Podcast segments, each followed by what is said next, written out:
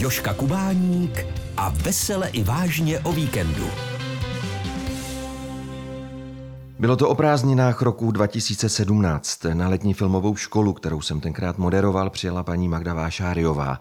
Každý chtěl vidět slavnou Markétu Lazarovou či Marišku z Postřižin a po předání ceny jsem se pak s paní Magdou sešel v zákulisí a i když já jsem také čekal, že si budeme povídat o natáčení, tak několik hodin jsme mluvili o politice, o diplomacii a mě to tak moc bavilo, že teď jsem rád, že v tom budeme pokračovat. Dobré odpoledne, paní Magdo.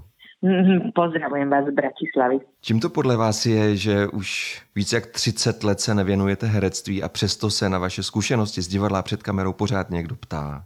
No, to je zásluha tých režisérov, s ktorými som robila. Mm. To znamená, mala som to šťastie, na to treba šťastie, že som robila s režisérmi, ktorých diela zostávajú v pamäti. Mm. Takže tým pádom zostávam v pamäti aj ja, čo ma teraz po 30 rokoch, keď hrám, celkom teší. Vy jste ale eh, v lednu roku 1990 kývla na nabídku Václava Havla, který moc dobře věděl, že nejste jenom herečka, že jste také matematička, že jste vystudovaná socioložka a stala se z vás velvyslankyně v Rakousku. Než se dostaneme k tomu, co vás tam potkalo, řekněte mi prosím, jak rychle jste se musela naučit protokol a všechna ta pravidla, která musí diplomaté ovládat? No, myslím si, že ľudia robia z toho protokolu strašiaka, Mm-hmm. Ale pokiaľ ste vychovaní v normálnej rodine, a ja som vyrastla v normálnej malomestskej rodine, kde sa určité veci dodržiavali a ako malá som musela sa naučiť jesť pri stole tým, že som musela držať pod pazuchou veľké slovníky, Aha. aby som sa naučila jesť bez toho, aby som dávala lakte od seba že som sa naučila, že kedy musím pozdraviť, ako sa mám predstaviť a tak ďalej a tak ďalej. To všetko som ja dostala v rodine, takže čo sa týka toho protokolu, to nebolo také hrozné. Takže ste měla průpravu ve slovnicích.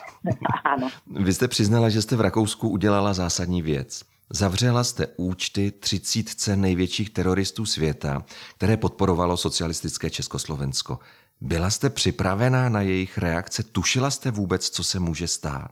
Tušiť som tušila, ale nevedela som, že to bude také dramatické. Aha. Měla jste zprávy i o konkrétních hrozbách? Každú noc ich nahrávali na magnetofón, eh, ktorý je vždy zastnutý hej večer v, vo veľvyslanectve, takže to som dostala. Hej. V jednom rozhovoru jste řekla, že se o vás začal bát i Václav Havel, že vám poslal ochránce.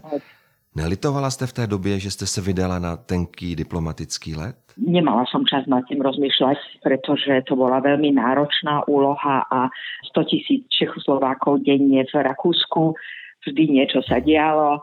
Samozrejme, presadzovali sme úplne novú zahraničnú politiku a tak ďalej. Viete čo, nemala som čas rozmýšľať príliš nad sebou. Mm. Vy jste dodnes o tom, co jste v Rakousku zažívala, nic zásadního neprozradila.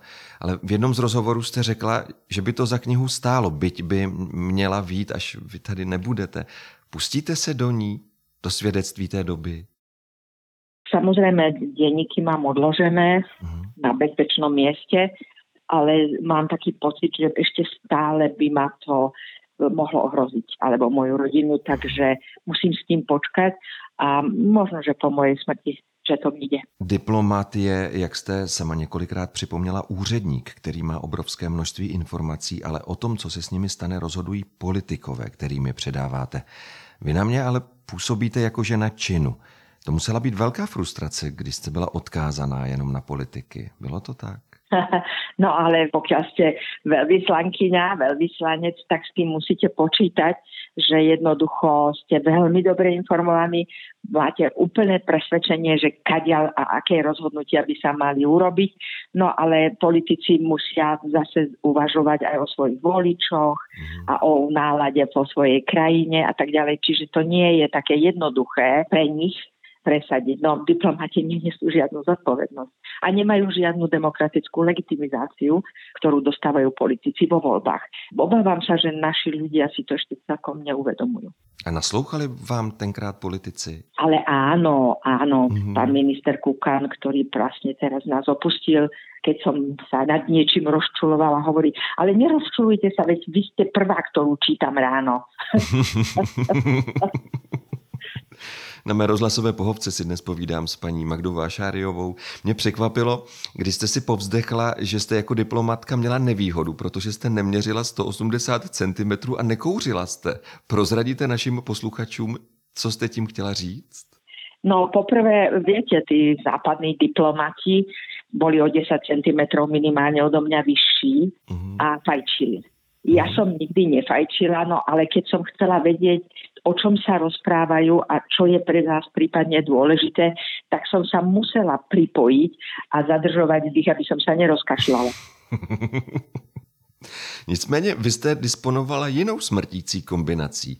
Byla jste velmi vzdělaná a mimořádně půvabná. Byla to výhoda? To neviem. Nevíte? To neviem. Mne by sa nejaký diplomat neodvážil povedať, že dnes vypadáte hezky. To už vtedy v západnom svete bolo tabu. Hej?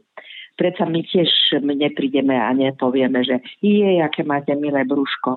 E, myslím si, že by si muži mali uvedomiť, že áno, vidia nejakú mhm. pôvodnejšiu ženu, upravenú, ale pokiaľ nie je to nejaký small talk pri jedle alebo čo, ale pokiaľ to je nejaké profesné prostredie, mm-hmm. tak by si to skutočne mali odpustiť, lebo inak my ženy začneme hovoriť, jej to ako šela vám veľmi svedčí mm-hmm. a mhm. musíte sa nechať ostrihať a mhm. tuto vám trčia chlpy z nosa a podobne, hej, tak potom snáď mm-hmm. pochopíte, ako sa my cítime, keď nás takto častujete. Mm-hmm. Ale třeba oni to neříkali verbálně, třeba si to jenom mysleli a měla jste to možná snadnější tím půvabem a vaším vzděláním aniž by to nahlas vyslovili. Pozrite sa, čo je najväčšou výhodou veľvyslanca alebo veľvyslankyne. Uh-huh. Každý vie, že máte priamy telefón na prezidenta, predsedu vlády a ministra zahraničných vecí. Uh-huh.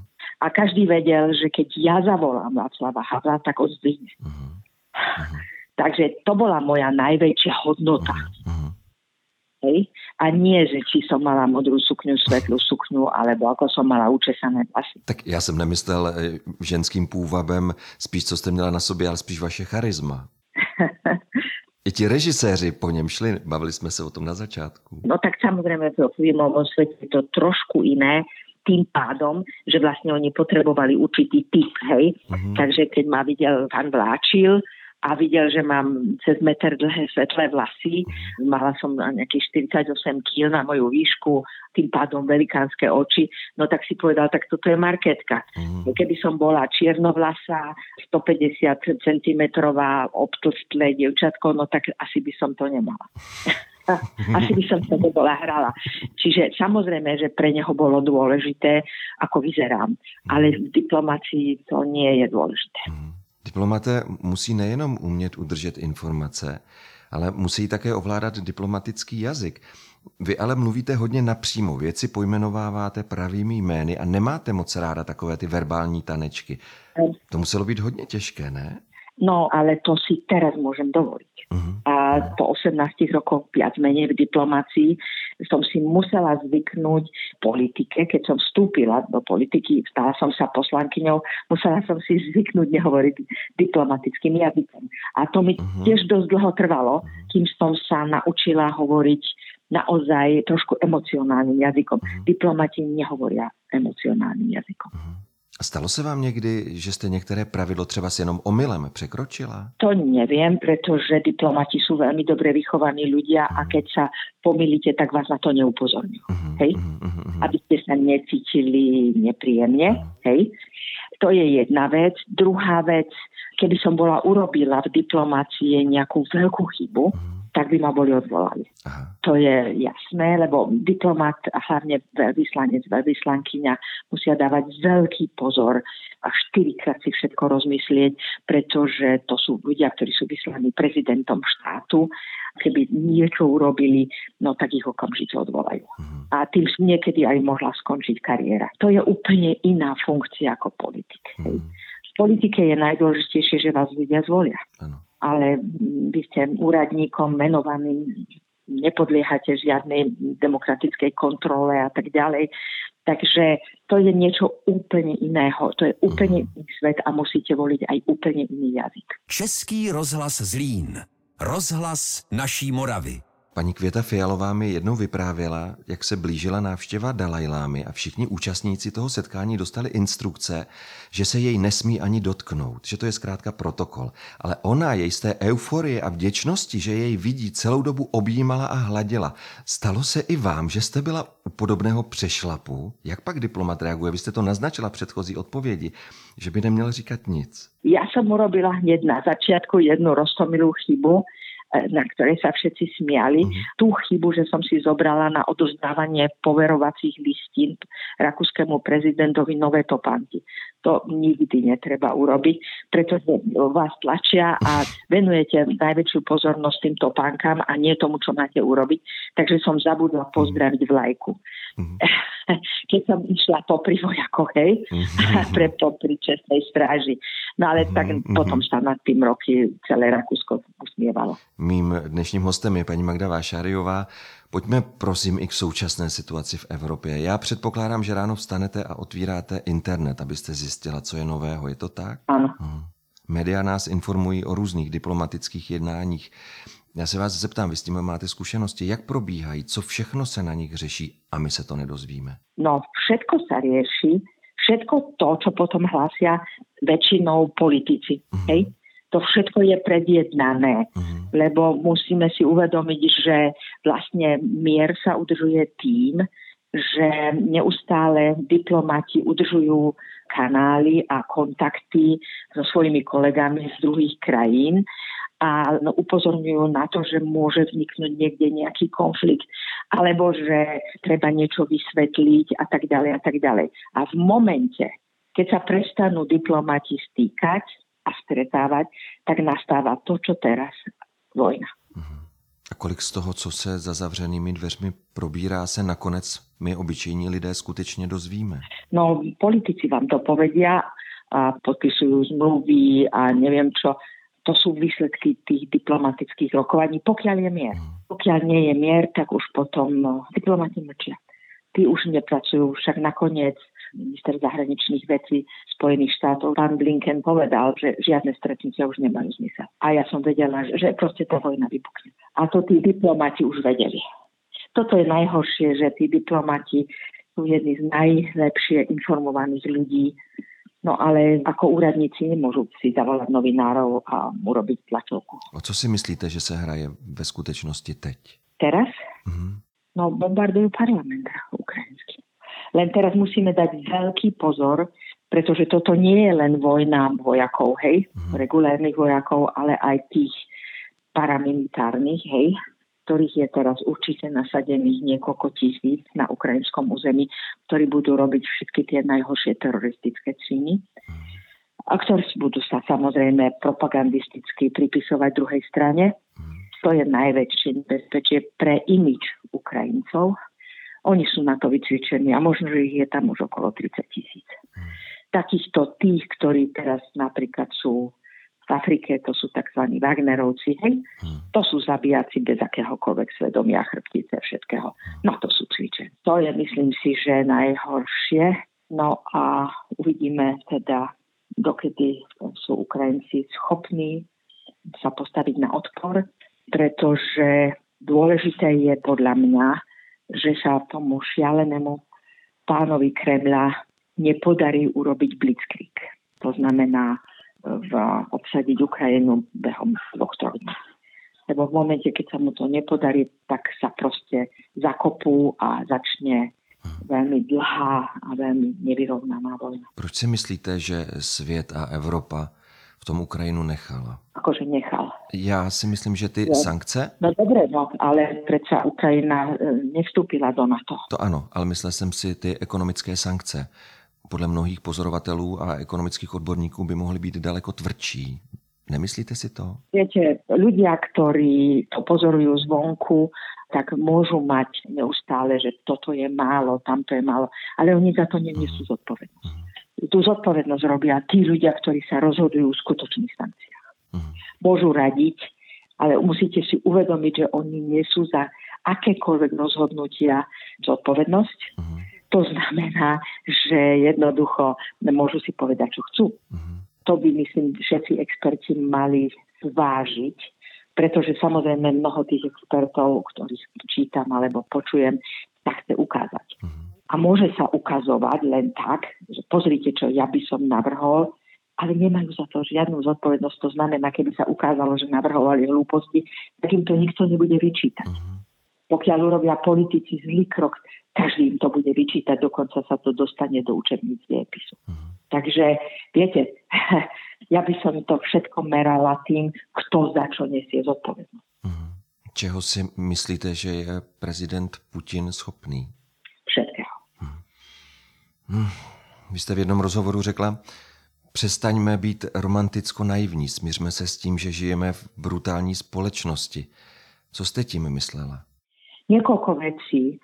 Našou chybou je, že sme sa, tým, že sme nikdy nebojovali, uh-huh. hej, teda okrem Slovákov, teda samozrejme v Slovenskom národnom povstaní.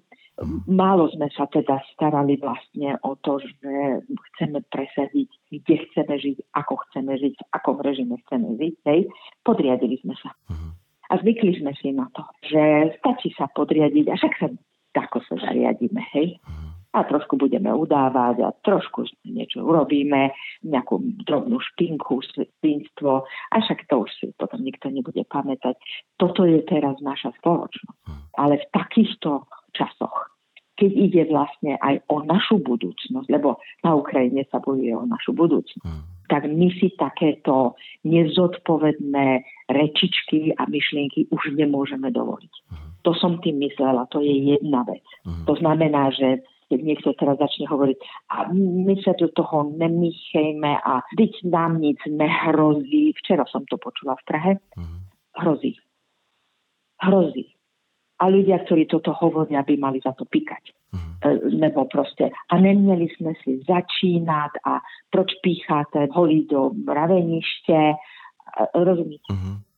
To už je velezrada. Mm. To ja už by som kvalifikovala ako velezradu. Takže to som tým myslela. Teraz treba jednoducho prestať snívať všelijaké morfondírovania, ako my tomu hovoríme na Slovensku. Teraz treba proste zostať trošku chladnokrvný, pragmatický a rozmýšľať, ako sa z tohto dostaneme. Mhm. Co vy byste udělala, kdybyste byla významnou političkou, která by mohla nějakým způsobem ovlivnit Vladimíra Putina? Co byste navrhovala, co byste dělala? Promiňte, přestaňte byť naivní. Mm. Teď jsem to řekla. Mm. Nikto nemá možnosť teraz ovplyvniť pána Putina. Toto si založte do pamätníka. Dobre? Mm. To je spôsob myslenia, ktorý nikomu, ničomu nepomôže. Teraz môžeme každý z nás urobiť niečo. Ja nepotrebujem byť političkou, mm ale som e, súčasťou veľkého, veľmi silného občianského sektora na Slovensku, mm. ktorý sa zišiel už u pani prezidentky a dohovorili sme sa, pretože našim problémom na Slovensku je, že 25% ľudí obdivuje Putina. Uh-huh. A to je piata kolóna, ktorú musíme zmenšiť. Uh-huh. Ja viem, že sú ľudia, ktorých nikdy nepresvedčíme, hej, ale je tam proste minimálne 10% ľudí, s ktorými musíme hovoriť a musíme im vysvetliť, o akú veľmi zložitú, ťažkú a nebezpečnú situáciu ide. Vy teraz po Vrbieticiach vlastne máte trošku lepšiu situáciu, to znamená, že po Baltických republikách ste vy hneď s najslabšou podporou, tuším 9% pre Putinovú politiku. Mm. Ale teď tady určitě také pojede dezinformační kampaně, takže ta množina se bude určitě zvětšovat. No, hmm. Samozrejme, No a to je to, proti čomu sa musíme dobre vyzbrojiť. To znamená hovoriť s ľuďmi, vysvetľovať neustále, cestovať neustále po Slovensku a to teda mínim robiť. Mhm. Paní Magdo, vy jste jednou tak věcně konstatovala, že máte pocit, že se vás někteří lidé bojí.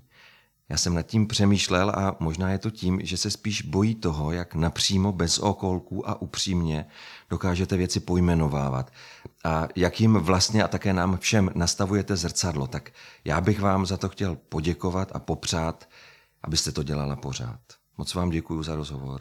To víte, já už jsem ve věku a myslím si, že lidé mého věku, kteří už se nedívají, jakou budou mít funkci, anebo aby měli kariéru nebo něco, tak my máme jednu, jednu veľkou roli, ktorú musíme sehrať. A sice musíme mluvit otevřeně, protože vy mladší si to nemůžete dovolit. A to já si uvědomuji a učím se to, abych řekla ne všechno, co si myslím, to zase bych byla velice nezdvořilá, ale to, co považuji za důležité říct. Moc děkuji za rozhovor. Já vám také děkuji. Na mé rozhlasové pohovce jsem dnes hostil paní Magdu Vášáriovou. Děkuji vám. Naschledanou. Český rozhlas Zlín, rozhlas naší Moravy.